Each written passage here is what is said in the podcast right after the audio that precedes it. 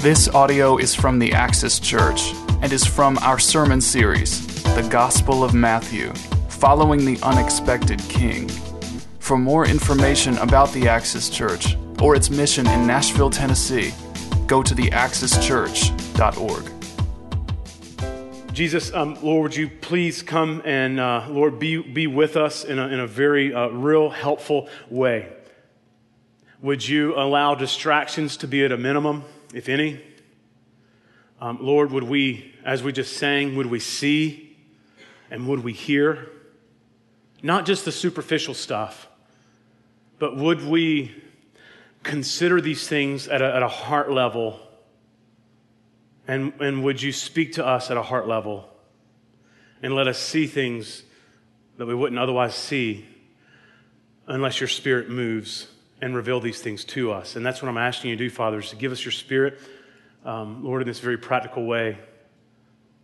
Lord, help me uh, teach and preach clearly and communicate what it is that's affected me so deeply um, with these precious people. And Lord, would we all leave encouraged, um, challenged in some ways, um, changed uh, in, in every way. God, do these things for us, for our joy and your glory. In Christ's name, amen. So you, heard Heather read this. Um, John's at a, at a dark place.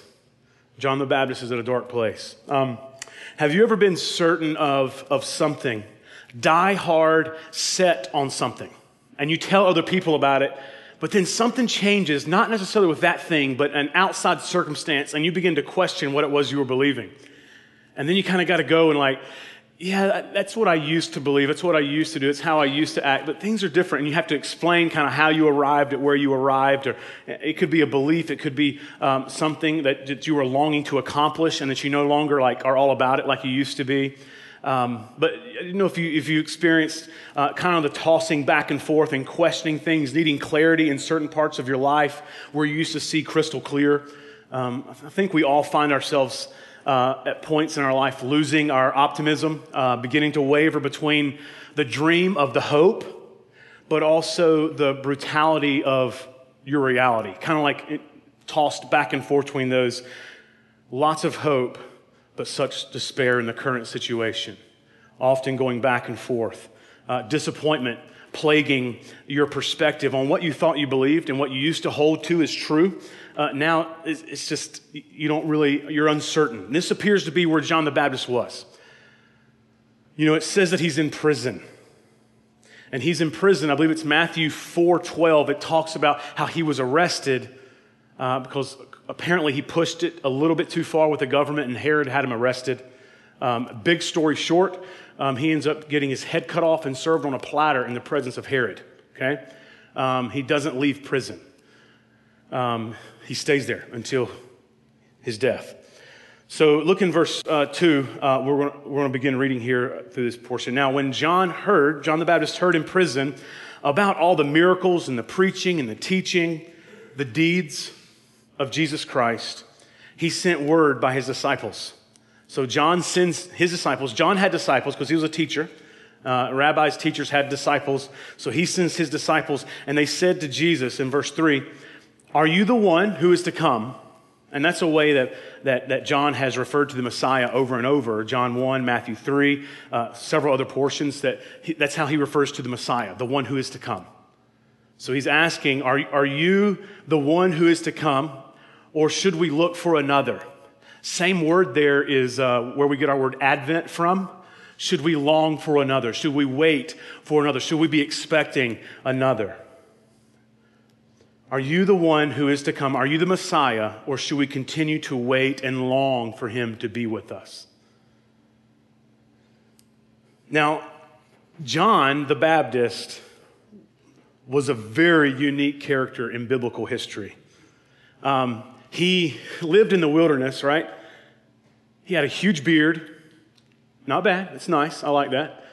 Um, he ate locusts and honey and he preached over and over and over again repent, for the kingdom of God is at hand. death and destruction to all those who do not change to meet the Messiah. Like just bold, rough. And anytime that he saw Jesus, he's the, he's the guy who baptized Jesus, and anytime he saw Jesus, he would stop everything and he would say, Behold, the Lamb of God who takes away the sin of the world. And he'd get back to what he was doing. And then he would catch Jesus out of the corner of his eye. Behold, the Lamb of God who takes away the sin of the world. Like he just, he could not get over Jesus being the Messiah that he was the forerunner for. He was the one that was introducing the kingdom of Jesus, the kingdom of God that Jesus was establishing. And so he was announcing it over and over and over again. He knew who Jesus was. He baptized him, and he said that he wasn't worthy to carry the sandals of Jesus because of who he was. So he knew Jesus. He knew what he was capable of. He knew that he had authority but he also knows that he's sitting now in prison. He's sitting in prison and his life is hanging by a thread. Perspective, right? John, he, he knows these things about Jesus, yet he's questioning. His current situation is leading him to press in further to Jesus to gain as much clarity in regards to who Jesus was so that he could be then more confident in, in where he is, more confident in prison. If he is who he is, then my present makes sense. If he's not, I'm going to renounce and, and, and, and get out. He's wanting to know if Jesus is truly the Messiah.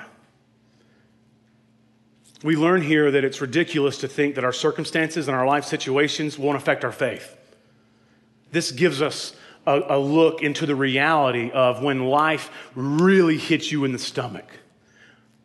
When it knocks you in the mouth, when it knocks you down, and you begin to question and wonder, this is a good place to look to and learn from. One, that you don't need to be condemned for doing it. I don't think it's wrong to question. I don't think it's bad to, to wrestle and to doubt and to dig and to investigate. And I think it's very unfortunate when a culture of religious institution creates fear in people for, for doubting. Um, like, who are you to doubt God? Like, and that's, that's a really uh, a lot of the culture that, that I was raised in. Um, you just had to have perfect faith all the time. Um, it was wrong to question. It was wrong to ever, ever question God. And also, I think it's unfortunate when people tap out before they truly dig and give the significant time um, and, and heart energy, emotion into really looking to discover Jesus for who he is and not just settling for the Jesus of pop culture or, or that, we're, that we hear from other people, but that we personally, intelligently seek and look and knock and ask the source I think it's unfortunate when people just tap out before they dig in. And John here, he asked, and he asked the right way, as I'm going to um, put before you today. And he's essentially asking, Are you the true Messiah? Are you the one that we've been waiting on? He's seeking clarity here on the mission of Jesus and the real Jesus. Is this, are you the Messiah? You see, Jesus' mission, it didn't include conquering Rome, the occupying force over Jerusalem. It didn't involve that, that military, revolutionary act in the earthly uh, scope of things. It didn't include um, restoring the temple tradition and religion. He didn't come to be a political force, he didn't come to be an earthly king. And that's what John was expecting. That's what a lot of people were waiting on. That's why so many found Jesus to be quite unexpected. And you may recall now how John preached with this fierce passion and, and fiery judgment and power regarding the arrival of the Messiah. And here comes Jesus, and he's concerned and patient and kind and compassionate. He's, he's looking to help the unimportant, he's looking to help the outcast and the helpless. And, and it results in Jesus' ministry being somewhat low key and chill compared to that of John, which was so aggressive as the forerunner of the Messiah. So it's easy to see that John himself was struggling with this, and practically it was incredibly inconvenient that Jesus didn't come to do the earthly work of being a political king, because that would have freed John. It would have changed everything for him, at least on earth. So he needs a conquering political earthly king. That's what he's, that's what he's needing. But that's not what he asked for. He's asking for clarity so that he can be more confident where he is in his situation. You know, John had been a big deal for a long time. He'd been a star. He'd been a very popular person. Multitudes came to him. Huge crowds came to hear him. And he had gotten to a, a place essentially of great popular power. But apparently he did push it a little bit too far. Herod has him arrested, thrown to prison. The crowds had now left John, except for some disciples, and now they're focusing on Jesus. And one of the things that made John struggle with Jesus, it's as if he says, Now, now wait a minute. If you're the Messiah, if you're the one and I served you, why is my life such a wreck? Why am I where I am if you are the King of Kings? If, if you are this great God, why are you letting such bad things happen to a good person like me? Someone who like introduced you publicly and baptized you. How can I believe in you in the face of the tragedy of life, in the face of the tragedy in my life? And Jesus doesn't respond with, How dare you? After all that I have done for you. Do you not remember the dove coming down when I was baptized? Do you remember the voice that came from heaven saying, This is my beloved Son in whom I'm well pleased? Do you remember the conversation about you not wanting to even carry my sandals because you weren't worthy enough? Have you not heard of, of all that I've done through my miracles and my deeds and my preaching? Oh, ye of little faith. Who do you think you are? That's not the response that Jesus gives. You don't get a sense of frustration or apathy. He doesn't ignore John, he doesn't send a passive aggressive answer, but he does answer. He does respond. And he answers with truth. And the significance of what Jesus unpacks here, we're going to be looking at over the next couple weeks because it is huge. What, what, what, how Jesus responds is unreal. He says in verse 4, and Jesus answered them, which again is radical grace. When you see that, when, when the Son of God responds to doubting and, and needing clarity, to see that he answers with truth. That's an encouragement, and that's grace. And Jesus answered them Go and tell John. Go and tell him what you've learned here, what you've seen, what you hear, what you see. Here it is the blind receive their sight, the lame walk, lepers are cleansed or purified. The idea is made ceremonially clean. it's beautiful. The deaf hear. The dead are raised up. And the poor have good news preached to them. And blessed is the one who is not offended by me. Fortunate is the one who is not offended by me. So, in reply, Jesus intentionally weaves together two Old Testament texts which found clear and visible fulfillment in Jesus and his, and his ministry up until this point. He responds with truth, truth that he knew John would recognize. It's from Isaiah 35 and Isaiah 61. First, 35. When, uh, then, when the Messiah comes, then the eyes of the blind will be open, the ears of the deaf unstopped, the deaf unstopped. Then shall the lame man leap like a deer, and the tongue of the mute will sing for joy. Very similar, huh? And then you have Isaiah 61. The Spirit of the Lord God is upon me because the Lord has anointed me to bring good news to the poor. And he sent me to bind up the brokenhearted, to proclaim liberty to the captives. And then check this out and the opening of the prison to those who are bound. Jesus does not give John that portion. He does not send them that portion of Isaiah to tell John. That would have been awesome had he done that for John. John notices what's not given to him by the, by the mouth of Jesus.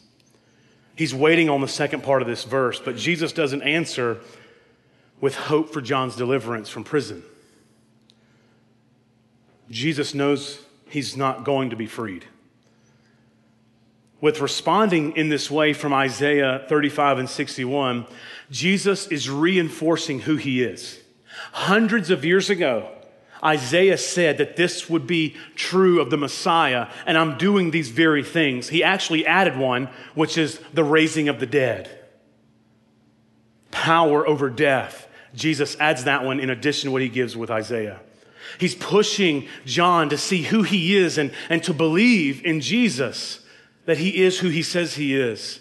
And he doesn't want John to stumble over the claims of Jesus or him not freeing him from prison, but rather trusting him in prison, knowing that he is the Messiah.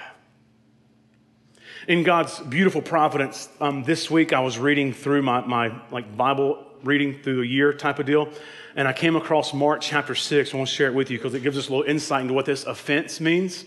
Um, it's literally stumbling block. Blessed are those who don't stumble over me. Um, so this is Mark 6. Um, Jesus went away from there and came to his hometown, and his disciples followed him. And on the Sabbath, he began to teach in the synagogue, and many who heard him were astonished. Now, in Matthew, if you've been with us, maybe not for 38 weeks, but perhaps some of you have, um, you, will know that astonished is the response of the crowd. Like, um, I think it's at the end of chapter 9, it talks about, or chapter 7, it talks about how uh, the crowds were astonished at the teaching of Jesus because he taught with such authority, unlike their scribes.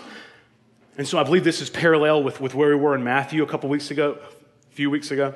Um, and so the crowds are astonished, saying, and then here, they're trying to they're trying to figure out who Jesus is. So they're astonished and they're saying, Where did this man get these things? Uh, what is the wisdom given to him? How are such mighty works done by his hands? Isn't this the carpenter?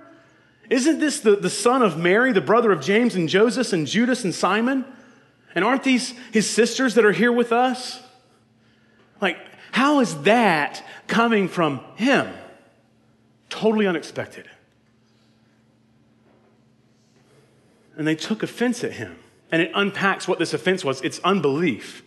This offense is to not believe in Jesus. And he could do no mighty work there except that he laid hand, his hands on a few sick people and healed them. Jesus is astonished. It says, and Jesus marveled because of their unbelief. And he went about among the villages teaching. So they observed Jesus and they were astounded. They questioned certain things about Jesus, but they simply could not believe. They, they, they couldn't reconcile how, how this incredible truth was coming from such an unexpected person. It didn't seem fitting for such a humble blue collar carpenter to be speaking just like the Messiah, one with authority, so much more superior than the scribes and the other Pharisees. They did not believe. Rather, they took offense at Jesus and they stumbled at him rather than to, to give themselves to him and to believe him and to exercise faith in his claims. So that's the portion of scripture from Matthew 11, 2 through 6, as far as just expositionally unpacking it, looking through it, okay? Now, I've got three different observations um, that have affected me through my study that I want to point out. One and two are, are pretty quick. The third one we're going to expound on. One, the blind, the lame, the leper, the deaf, the dead, and the poor. That's us without Jesus. We, we typically try to place ourselves in stories. And when you read the Bible, it's, it's good to try to find yourself in the story. Like, where, where am I here? We're not the disciples of John. We're not, we're not John. We're, we're not Jesus. We're the lame Without grace, without Jesus, we're the dead. We're the poor. We're the needy. We're those who are left with no hope. That's us. But the second observation is the poor's answer, their solution isn't wealth or riches, but having the good news of Jesus preached to them. notice that every other one, they're, they're changed, they're transformed. The lame, what do they do? They walk. The deaf, what do they do? Hear. The blind, what? Yeah. And the poor get what? The good news. Well, shouldn't it say they get riches? Like, shouldn't it be like the, the, the, the other way? Like, why not totally transform them? You see, I think Jesus gives us this as an analogy to our spiritual need, our spiritual debt, our poverty, our spiritual poverty. You see, we are all poor because of the fall. We're all poor and we're needy before God. And no matter what we do in our own efforts or strength, we can do nothing to account for the debt that we owe because of our sin. All we have is debt. When we try to, to prove otherwise, it just brings more debt, it seems. It's like we're just completely at a loss. Insurmountable debt. And yet, Jesus, God in the flesh, the very Son of God, Jesus comes and enters human history and takes on our responsibility of our debt, and he pays what is owed by his own blood, by his own life, his perfect life, and his substitutionary death. And he pays a ransom for what we in, uh, brought upon ourselves. He suffers and endures the wrath of God, paying our debt for us. And not only this, 1 Peter 1 tells us that he gives us an inheritance where we are a fellow heir with the Son of God. That we have the same God the Father, the creator of all things. It's beautiful. It's radically encouraging. And what's, what's crazy is that it's true. That Jesus came and he has totally made the way for us. He, he takes what our sinful lives have brought upon us, earning us, earning ourselves the wrath of God because of our sins against God. And yet he gives us what his perfect life has earned. The truths of the gospel include the fact that we're more needy than we ever imagined. Yet we're more loved and accepted and blessed eternally more than what we ever dreamed possible because of what Jesus Christ has done for us. My prayer is that we realize one, who we are, and two, who Jesus is as he changed our situation. You see, the cross and Jesus are scandalous or, or shameful or outrageous or disgraceful to those who don't truly see Jesus for who he is and who he was. That's the word. To take offense is scandalizo, which is Greek for where we get our, that's where we get our word for scandalous scandal, to take an offense, to seem ridiculous, to seem absurd, shameful. It's shameful, it's scandalous to those who don't truly see what Jesus was accomplishing, who don't truly see who Jesus really was and what he was doing. And Jesus says, Blessed are those who don't stumble on me. Blessed are those who don't stumble eternally Blessed are those who aren't shocked and, and, and push away from me forever, but rather draws near and learns more of who I am and what I've accomplished for them and the hope that I have to give. So we can hear this. We can hear the gospel preached over and over and over, and it can press us in towards Jesus where we, we want to dig some more, where we, we want to learn some more. We want to press in. Or we can hear the gospel over and over and over, and, and it can just we, we just tend to push back from it. It's often in how we understand ourselves and our suffering and how we understand Jesus as God, as a good God, that determines whether we push in or whether we pull back. And this is my third observation here is that in the midst of our sufferings, rather than looking within ourselves, we must first look to Jesus and understand the real Jesus in the midst of our suffering, we don't need to look inside and say, where do I need to change? How can I white knuckle this? What do I need to let go of? How did I get in the situation? How do I get out of this situation? Who do I need to talk to? How do I need to change? I don't think that's lasting. I think it's very temporal. What we need is true, significant, deep, eternal transformation and change. And that comes from looking outside of who you are to Jesus, to the real Jesus. So I submit to you that if you're going to find out whether Jesus is the one, first of all, you have to make sure that you don't try to underst- understand yourself first before you understand Him. Now, I've met a lot of people in Nashville that, you know, since I've been here, a lot of people seeking Christianity, looking into Jesus, and they often ask, Is Jesus real? Do I want to be a Christian? Is Christianity for me? And they go about it a little bit differently than the way that John does. John, he, he handles himself here in regards to learning the real Jesus. He goes about it a little bit differently than most people do today because he has a huge problem. He's facing death, he's in prison, he's about to be killed, his life is hanging by a thread. And yet he goes to Jesus and he says nothing of his situation at all. He doesn't mention prison. He doesn't say, if you're the one then open the prison bars and free me. The question of John that he gives us here is Are you the one? Looking totally outside of himself and outside of his circumstance, are you the one? This is utterly different than the thief on the cross. I, I, Googled, and part of my study was trying to look at when Jesus and his authority was questioned, and this one came up where, where Jesus had to prove himself. So I, I unpacked it a little bit, but, but the thief's questioning of Jesus and John's questioning of Jesus radically different. Now you remember perhaps that there were two thieves on each side of the cross of Jesus. There were three people crucified the evening that Jesus, the day that Jesus was crucified. And one we, we call the good thief, the one that repented and believed in Jesus' claims. And Jesus says, Today you're going to be with me in paradise. Wow, it's crazy. It's awesome, right? Totally transformed on a cross. But then the other guy, that's not how he responds. The arrogant thief. He looks at Jesus and he says, If you're the one, get us out of here. And then we'll know. We'll know that you are the one if you can change my current situation. Prove that you're the one by solving my problem first. Now, over the years, it seems that the majority of people who come to Jesus and approach this question of who Jesus is, they, they, they want to look into Christianity, explore and investigate Christianity, and, and often they have a, a very uh, profoundly problem centered approach to Jesus.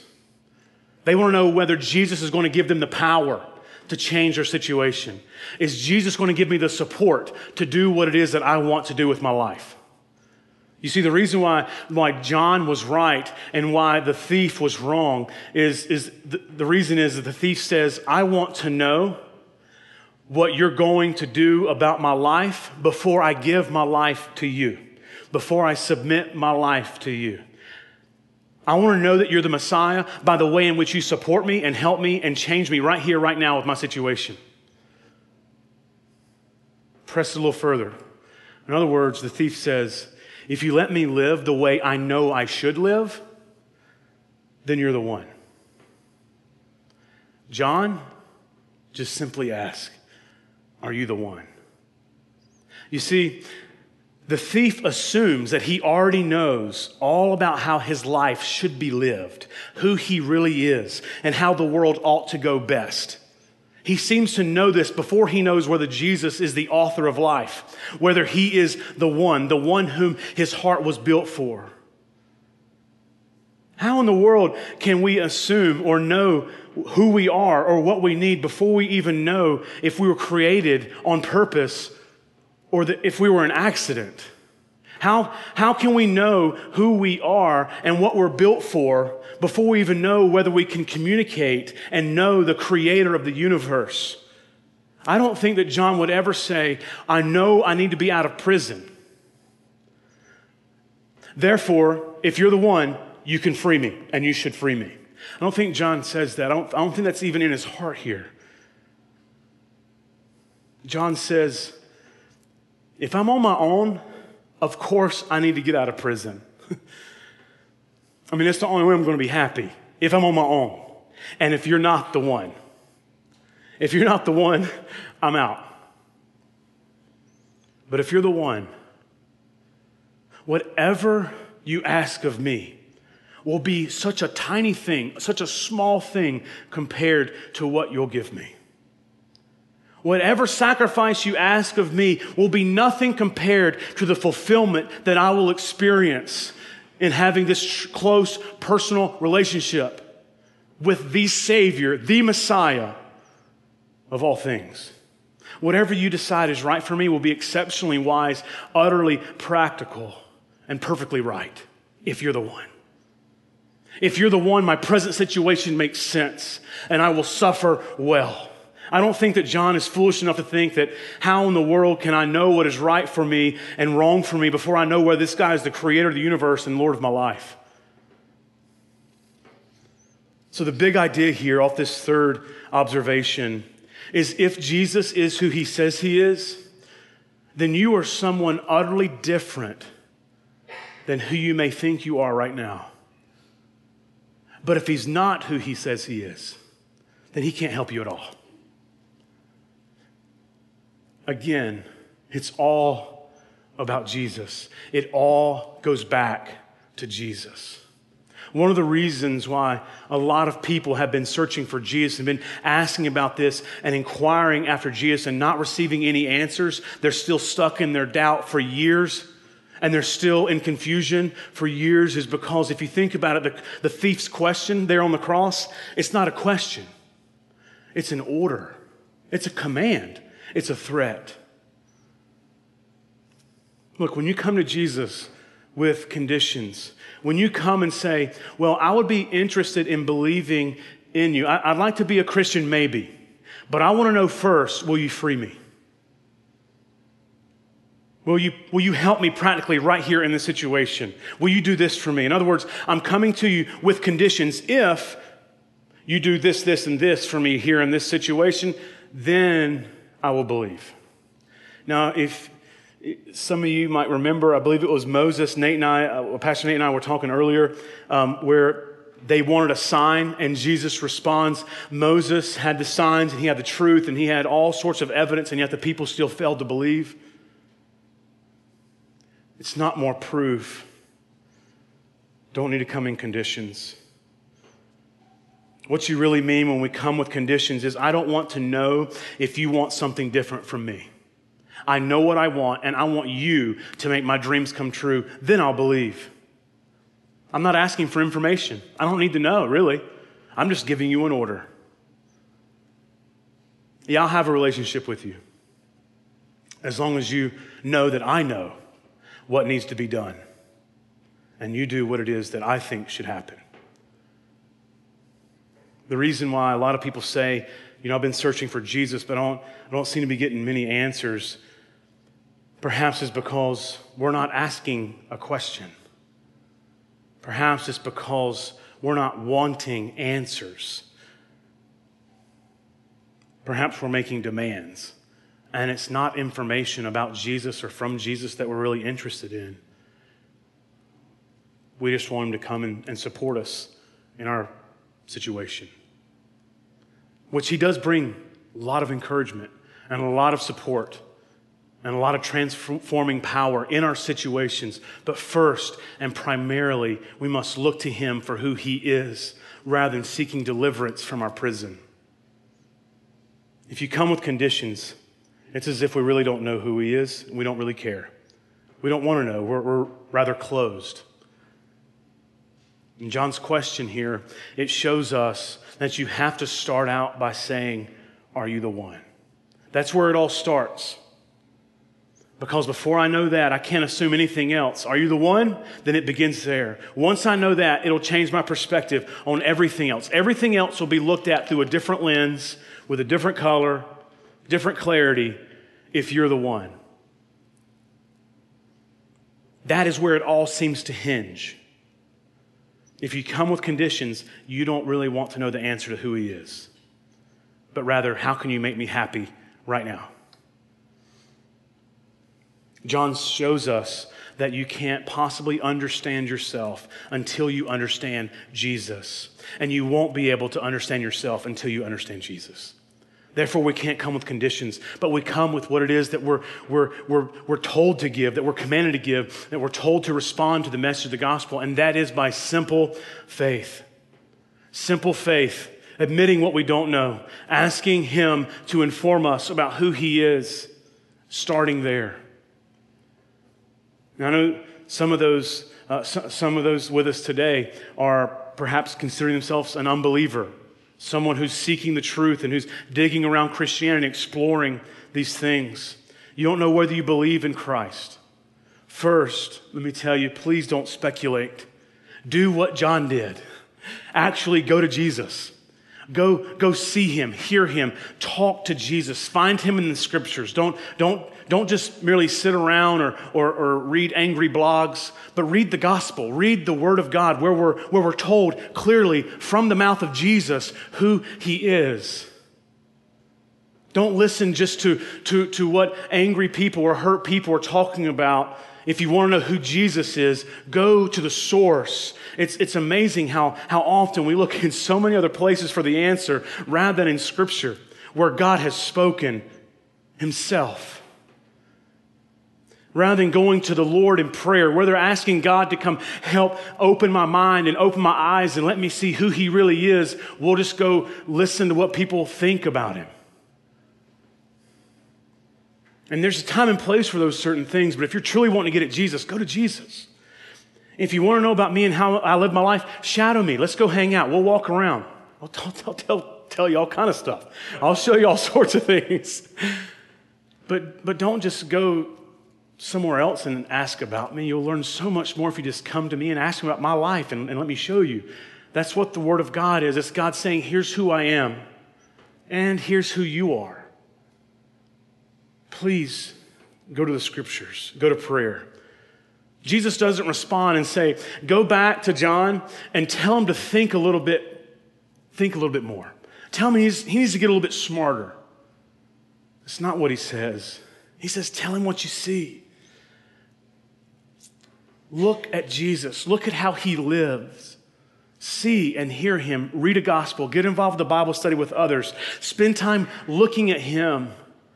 Not just looking inside yourself, but looking at Him. And don't come with conditions.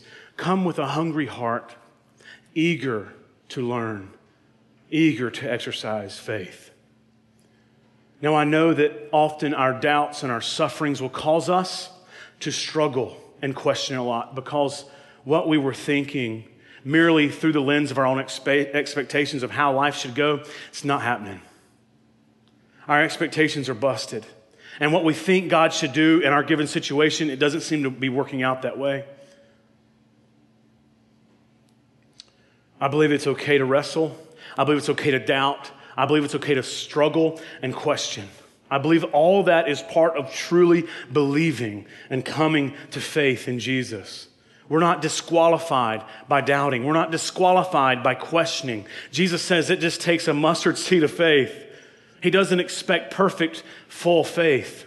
He welcomes our searching, He welcomes our questioning. But there's a right way and a wrong way to question. There's what I've given today is the, the questioning of the thief and the questioning of John. This passage here that we've looked at, it teaches us that even the greatest of all believers can experience doubt. Next week, we're going to look at where Jesus calls John the greatest ever to be born, other than himself right after he is questioned about, Are you even the one? So clearly, we're not judged for digging or doubting. You know, when the brutality of our, our subjective, passing, fleeting, temporal reality begins to trump or take precedent become louder than the hope that's firmly objective and given to us in the forever standing truth of Scripture, when, when our suffering begins to cloud our thinking and gets so loud in our ears, my prayer is that we submit our, our plans and our expectations to Jesus and that we trust Him with our circumstances rather than just looking at the, the terror of, of the reality of the moment of our suffering that's so fleeting, it's so passing, it's so unstable but that in those moments we'll look clearly to Jesus. The suffering, the pain, the loss in our lives can scream so loud in our ears that we lose the sound of God in our heart. And we lose focus. The presence of pain, it often leads to the questioning of the presence of God. Where is God in this? How can, how can God allow this to happen to me? deep questions. And I would like to encourage you with one truth, and then I'll be finished. For those people who've experienced that type of getting just kicked in the mouth, where, the, where your very life feels like the, the, the breath is just taken from you, and you find yourself in deep pain, sorrow, suffering, torment, questioning, doubting. I don't think everybody in this room has experienced this necessarily. Could be. But the depths of this agony, I know some of you have personally. My prayer is that you'll be encouraged by this. If God could use the crushing of his son, the death of his son, to bring about the greatest good of all time, then certainly He can use what it is that you're facing and that you're dealing with to bring about a greater good in your life and around your life. If He could use the death of God for the greatest good, then He can use what it is that you're experiencing for good.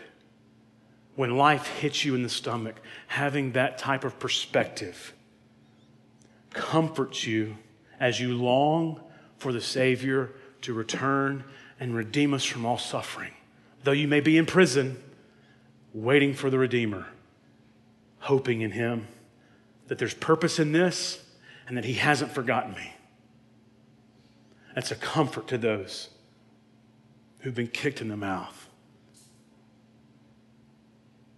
May we hear these things. May we believe the real Jesus and be encouraged by these truths. Let me pray for us. Jesus, thank you for giving us this story, Lord, this dialogue, this interaction. Um, Lord, thank you for that. Thank you for not um, pushing John or his, his disciples away. Um, but Lord, thank you for responding very graciously, just with truth about who you are.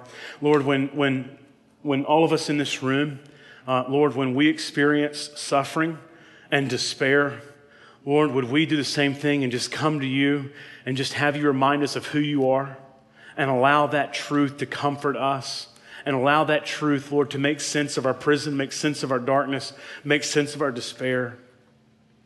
Knowing that it's not that you don't love us. Lord, may we find comfort and truth in these things as we look to the cross and know for a fact that you love us regardless of what this fleeting situation may tell us, regardless of how this situation may make us feel. Would we stand on the objective Word of God, the truth of the gospel, that we know that you love us because of what you endured for us, which came at such a high cost?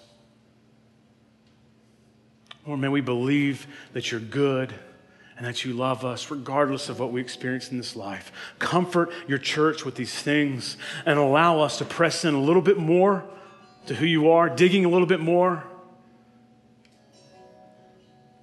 And we long to be with you, free from suffering, free from pain, free from prison, set free eternally because of your finished work in your life, death, and resurrection. Thank you for these things, Jesus. And it's in your name I pray. Amen.